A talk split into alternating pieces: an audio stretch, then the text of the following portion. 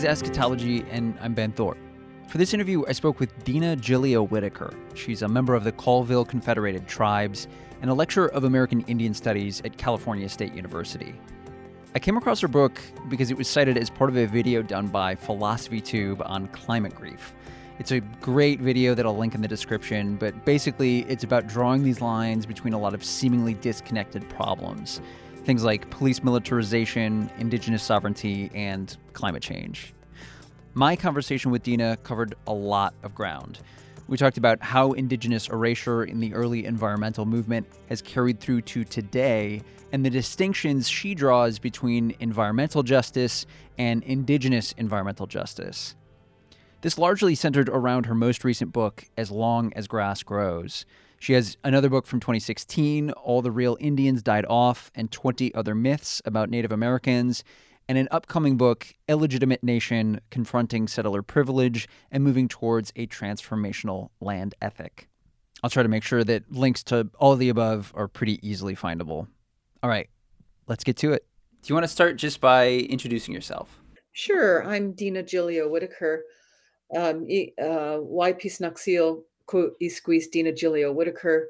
Um, I'm a descendant of the Colville Confederated Tribes in Washington State, and I also uh, teach American Indian Studies at California State University at San Marcos, and and I'm an independent consultant as well. So. Uh, obviously I've, I've been reading your book i kind of came to it through some other kind of conversations that i was paying attention to around climate change and uh, capitalism and imperialism and as i was reading through it you know for the first time i was kind of struck by this you talk a lot about the idea that especially for native people this is kind of already a post-apocalyptic world and i'm wondering if you can talk about that idea and how that shapes engagement with kind of this current environmental movement that we're, we have right now that is worried and warning about kind of a, a future or coming apocalypse. Can you talk about uh, that difference? Yeah, you know, as Native people, like we live in a landscape that has been completely transformed over, you know, the last four centuries. Um, and for people who are place based and who understand themselves as emerging out of these particular places, with which they have they have ancient ancient relationships um, for native people like there is really no separation between between them and the land um, an example of that is uh, can be found in the language that I just referred to, that which is called Nsyilxcen, the language of the Syilx people. Um, and as the scholar Jeannette Armstrong points out, the, the word for land, um, uh, the word for land is um, And in that word is also the word for body, like the a person's body. So this really imparts this um, kind of worldview that that sees no separation between humans and the land. And so when you have these incredibly violent uh, violent historical processes that have shaped who we are today um, and this uh, profound disruption, um, then then you can see how i mean like where i live in southern california for example um, to illustrate this point um, for native people who are indigenous to this place you know, either in Orange County where I'm at, which is the ancestral lands of the Acjachemen people, or you go up to Los Angeles, which is the the uh, homeland of the Tongva people, and you see nothing but concrete and skyscrapers. That is all land that has been um, completely remade and paved, literally paved over um, we were talking about sacred sites and burials and springs and places that create that were the the places of that made life possible. So um, all of these things, you know, this profound just uh, dispossession and disruption is is what we mean when we say that um, that that the world that we see now is is post apocalyptic. We no longer have, you know, in many cases, uh, access to those places, and to see, you know, on a daily basis, um, to extend this thought for people that live in, in, in really extreme urban environments like here where development is constant and and relentless um, the the the digging up of of sacred sites and burials is routine. So imagine being coming from a culture or people where um, you know uh, on the daily you are dealing with your ancestors being dug up. I mean how in in in what other world is that acceptable right? Except you know do we dig up european burials settler burials as as a matter of routine? No it's considered uh, you know sacrilegious like you just don't do that. But um, it's just a matter of regularity for native peoples yeah, and I, you know, I'm wondering if it's it just makes it for me again. I, I guess it makes it clear that you know this concern about catastrophe and this con- concern about kind of what's happening to the environment right now that we're I think we're seeing uh, get larger, but we can talk about that later. Um, it, it feels like it's really just about who, what groups are really about to be impacted, and you know maybe you can talk about why it's important to remember those who have who have been seeing this for you know generations. Yeah, because, you know, it's like what native people have always said, like what we do to to the earth, we do to ourselves. Like it's pretty pretty straightforward. It's not hard to understand that. Uh, and you know, uh, we see that happening now, like people being displaced through processes of climate change and through um, through uh, you know sea level rise. You know, people and that and we know that that's going to keep happening and so um, the ways that as native people we have been um, our world has been disrupted um, you know now it's it's reaching to everybody else. I mean how how uh, how do you know just because it hasn't happened to you meaning settler populations yet doesn't mean it won't um, and, you know, so there's no reason to think that um, anybody will really be spared in these processes. I mean, I where I live um, in a very affluent part of coastal Southern California, we see sea level rise um, happening much faster than um, than was anticipated, and that's all you know multi-million dollar properties you know sea level rise doesn't discriminate. So um, you know it's already happening you know the state of california their their uh, approach to dealing with climate change and ocean sea level rise is uh, man- what they call it managed retreat like there you know there's armoring they call armoring you know the building of seawalls like that's going on but like that's really controversial because that impacts coastlines down down the beach you know mile for miles um, and so um, they they don't they don't um, you know they don't like that um, the state does not um, believe in in armoring, and so their approach is this this managed retreat, which basically means like we're gonna those are these are gonna have to be abandoned. All these properties. That's a lot of stranded assets. Um, so that's not something in the future. That's happening right now. And you know, and we see it in California, and it's happening, you know, certainly in other places, Miami, of course, being um, one of them. One of the things that you talk about um, is the kind of different philosophical paradigms in the indigenous conception of a relationship to space and time. And I was really interested in this, especially as you were kind of talking about that, you know, in the rare instances where the US legal system does acknowledge um, indigenous sacred spaces, it's often because they say something, you know, happened historically here. And you were kind of talking about this idea that, uh, you know, the conception there shouldn't just be that something historically happened that was good and sacred, but that the the land itself carries that through time. Can you maybe talk about that idea?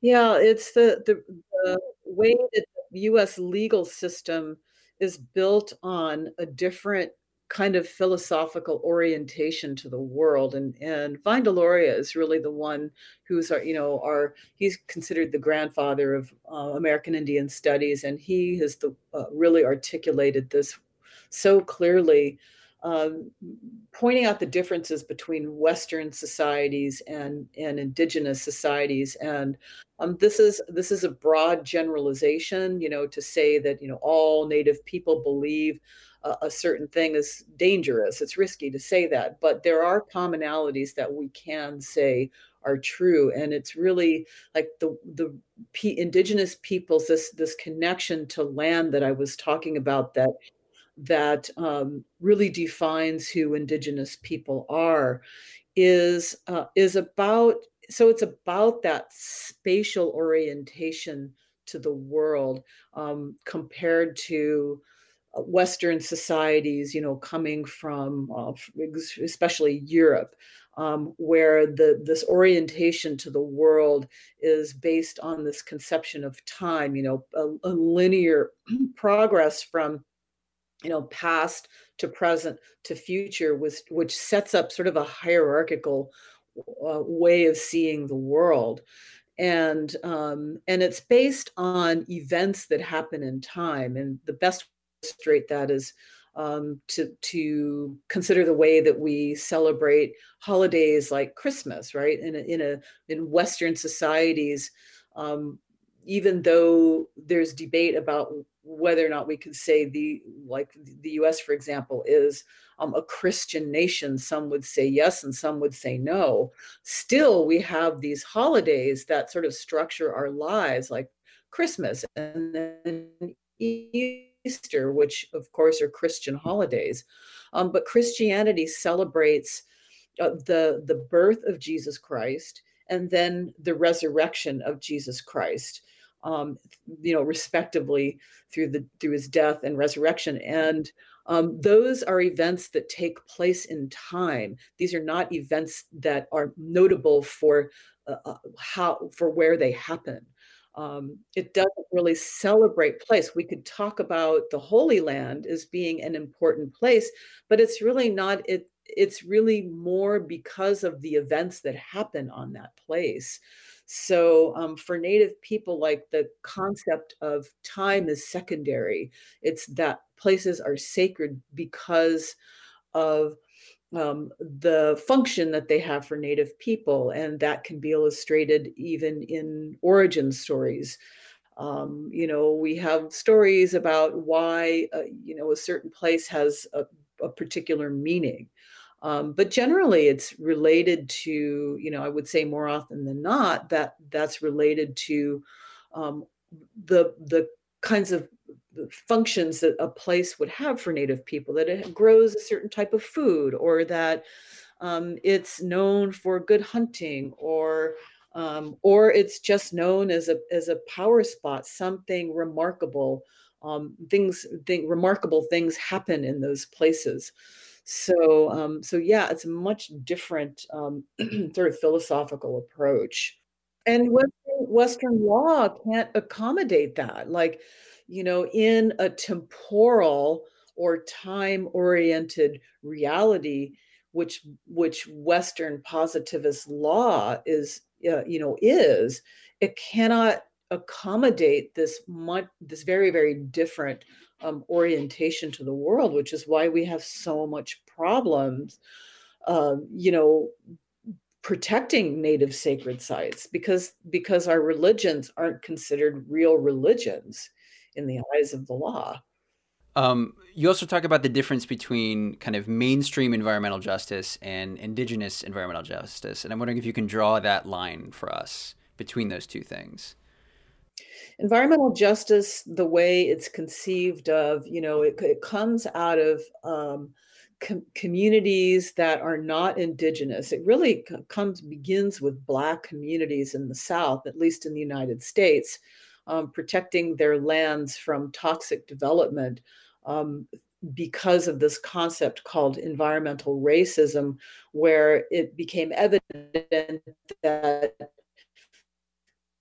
communities of color were targeted for these toxic waste uh, waste facilities because of because of being already marginal excuse me marginalized people um, and so this concept of environmental racism comes to be seen as you know a legitimate thing something that really you know actual processes that happen.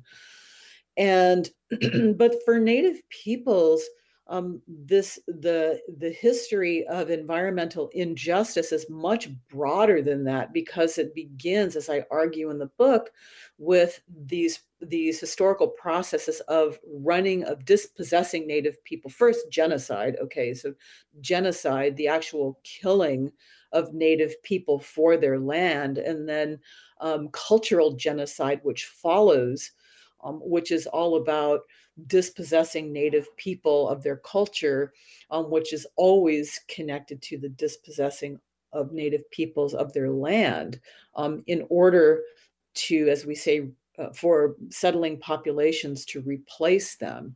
And um, without understanding processes of injustice, um, outside of that context it's pretty meaningless for native people i mean the just the the definition that the federal government and states use they talk about you know um, justice not being let's see the word the wording is like you know without regard for race national origin things like that. But for native people that's really problematic. Like we need to be have our national origins recognized because as native people we are not just racial minorities. We are people um, with nations with treaty relationships to the federal government.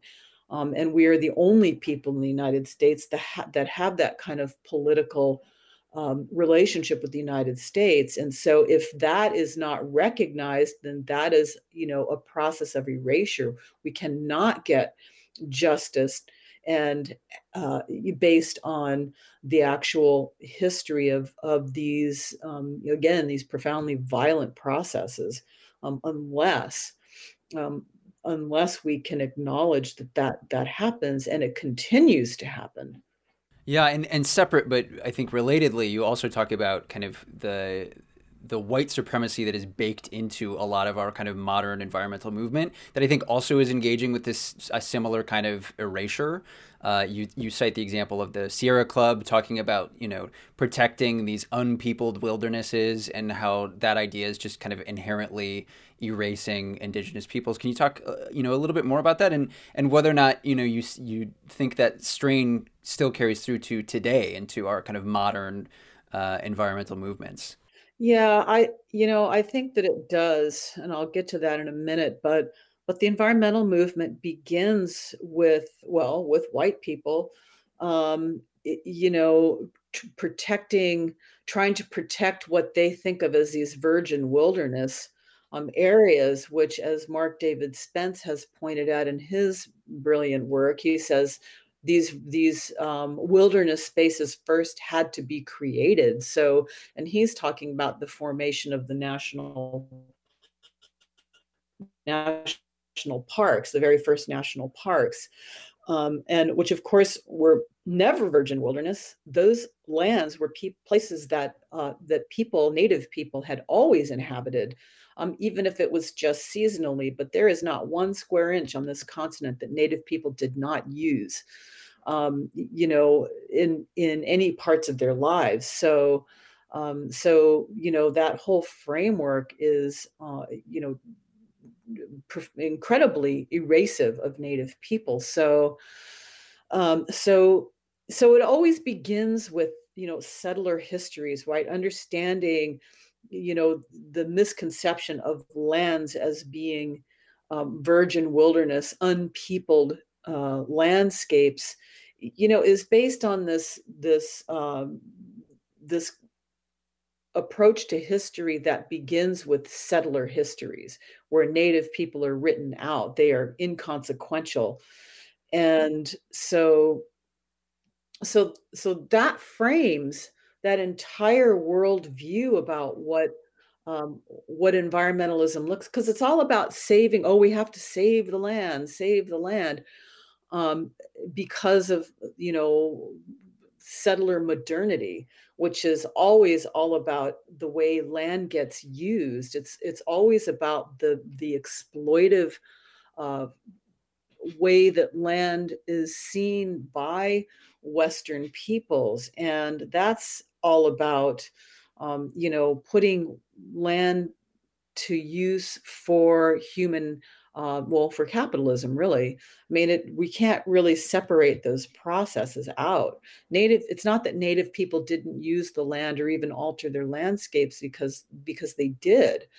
Um, but it was for it was for different reasons and and it was for perpetuating their own existence and the existence of um, what we would call their their non-human relatives um, because in a worldview that sees um, sees you as not separate from the land you are uh, you are just part of a much larger you know web of web of life.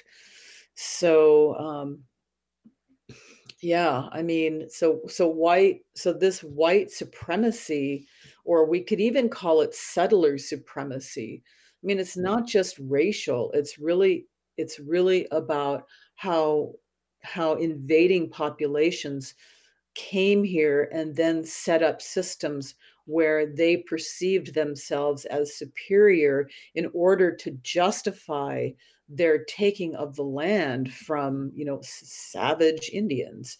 Um, and that's really it's uh, uh, it's that's exactly what's baked into the to the legal system. So um, all of that you know brings forward into the the modern environmental movement.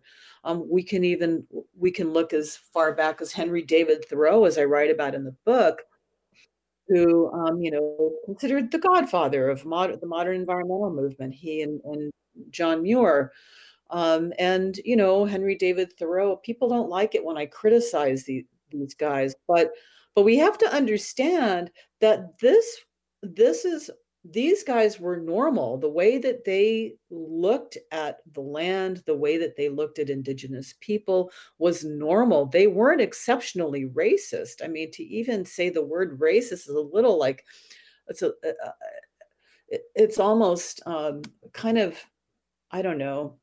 It it almost doesn't make sense when you look at um, pretty much the way even though henry david thoreau was was an abolitionist i mean he was a very radical guy for his time um, and he really appreciated indian people and you know he was you know to the point of really fixated and sort of sort of uh, you know fetishized native people. He studied them he had friends who were native but ultimately he believed in their demise. He believed that native people were were um, doomed, you know, to to fade into the mists of history. Um, be, you know, especially if they weren't Christianized.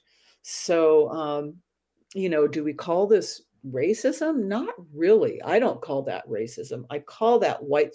I call that settler supremacy um, because it's based on this idea that that you know European Christians, by virtue of their superior culture, which again is language that that the Supreme Court used early on to to compare themselves to Native people and to justify um, the violent taking of land.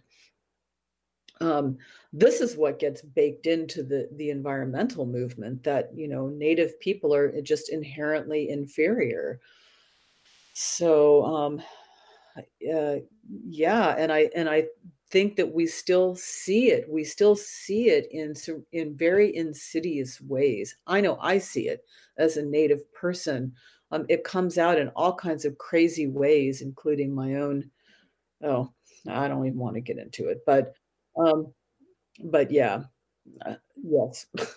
Yeah, and I, I, you know, I'm I'm wondering, I and I'm sorry to be asking this question because I always ask it, but it's like I, I'm wondering where your whether you feel kind of hope about, uh, you know, the ability of the environmental movement to begin to grapple with these things in a in a kind of serious way. I hope that that the environmental movement can evolve.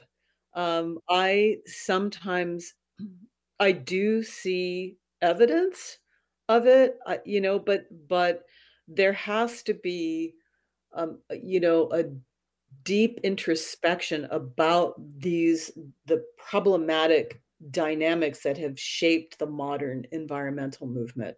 Um, you know, especially in in regards to um, these ideas of privilege um, and the ways that this country was founded on dispossession of native people. So if there can be, uh, you know, and not only that, but um, acknowledging indigenous knowledge. This is a huge piece of it.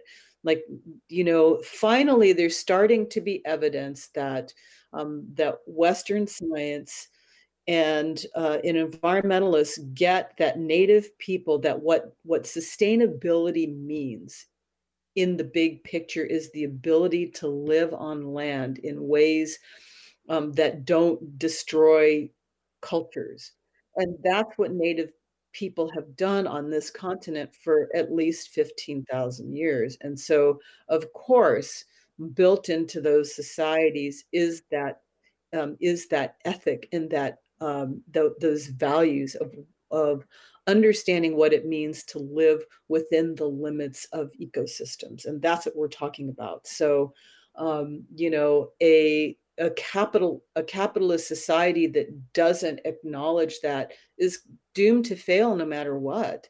If you don't acknowledge the limitations of the natural systems, then you know and and still the the bottom line is all that matters in economic terms then it doesn't matter how you greenwash it it's still going it's still going to be doomed to fail so so cap so i really you know i like um, others of my colleagues you know see it as it's a systems problem capitalism being the system that structures modern society as as the actual problem that needs to be uh, transcended. Uh, I want to give you a moment to uh, plug or kind of talk about your upcoming book and and when that's coming out. Illegitimate Nation: Confronting Settler Privilege and Moving Toward a Transformational Land Ethic. Yeah, I'm just in the very beginning stages of of that. I'm um, my publisher Beacon Press uh, is enthusiastic to publish this book. Um, this sort of takes the last book, As Long as Grass Grows, to the next level by understanding, um, uh, by by looking at how American society um, has been structured in a way that uh, that's built on a lot of denial, um, and that has not reckoned with that past, that past of genocide and indigenous land dispossession. So, um, and and I mean, we're we are in a moment right now with the racial justice movement that we're seeing in Black Lives Matter, where there's there seems to be a, a reckoning happening in this country, which is which is great, and it's cause for optimism. Um, but for Native people, unless we deal with the larger the larger founding structures of the United States states which is land dispossession which is beyond race. This is beyond racism. This is about how native populations were um, were oh you know the attempted eliminations of our our nations in order to get the land and replace our populations. That's the thing that we're not talking about. That's what I call the colonial unspeakable. We can talk about race in this country and racism and white supremacy and white privilege, but but the biggest taboo subject is to talk about how everybody who lives in the United States today is the beneficiary of that process regardless of what race or ethnicity that you are so um, so that's what the book's about and and uh, you know it looks at it through the the concept of political illegitimacy. As native people have pointed out in various ways throughout history that um, a country that s- supposedly founded on these values of freedom and democracy and justice for all yet denies certain populations routinely st- built into their structures, their legal structures, and that's what the uh, system of federal Indian law does, um, then there's, you know, there's a lot reasons to question the leg- reasons why Native people would question the legitimacy of the country. I, I don't want to take too much of your time. I know I've, I've taken a good chunk already. Is there anything I haven't asked you that you want to uh, mention? I don't know. Pro- probably not. I think we I think that was a lot. There was a lot of a lot of information condensed into a short period of time. Yeah, you did. Thank you so much for taking the time and uh, talking to me. I, I really, really appreciate it. You're welcome.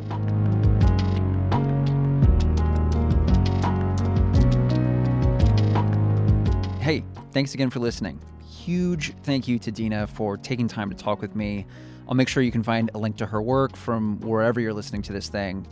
As always, massive thank you to Ryan Hopper and Ryan Faber for providing music. If you're enjoying the show at all, drop a couple stars or maybe even a review on iTunes. It'll help people find the show. I'm Ben Thorpe, and this is Eschatology.